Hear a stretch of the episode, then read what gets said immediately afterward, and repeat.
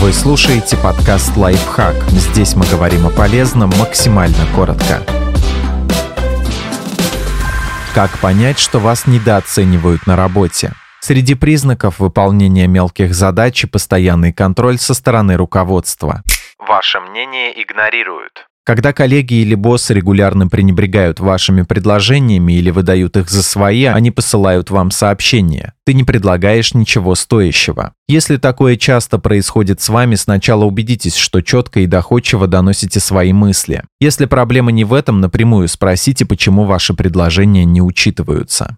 Вам поручают только мелкие задачи. Когда вы день за днем заняты незначительными задачами, которые не относятся к вашим обязанностям и не задействуют ваши профессиональные навыки, например, вы готовите кофе или делаете заметки на совещании, это тревожный сигнал. Компаниям нужны люди, которые будут выполнять мелкие поручения, но это не значит, что все скучные рутинные дела должны ложиться на вас.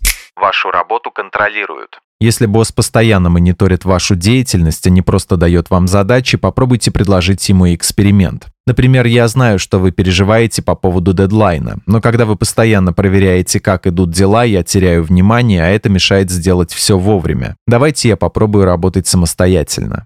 У вас маленькая зарплата. Ваша зарплата – один из главных индикаторов того, насколько компания ценит ваш вклад. Если вам дают хорошую обратную связь и постоянно хвалят, но не поднимают зарплату, вас явно недооценивают.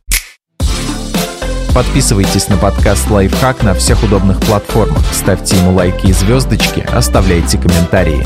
Услышимся!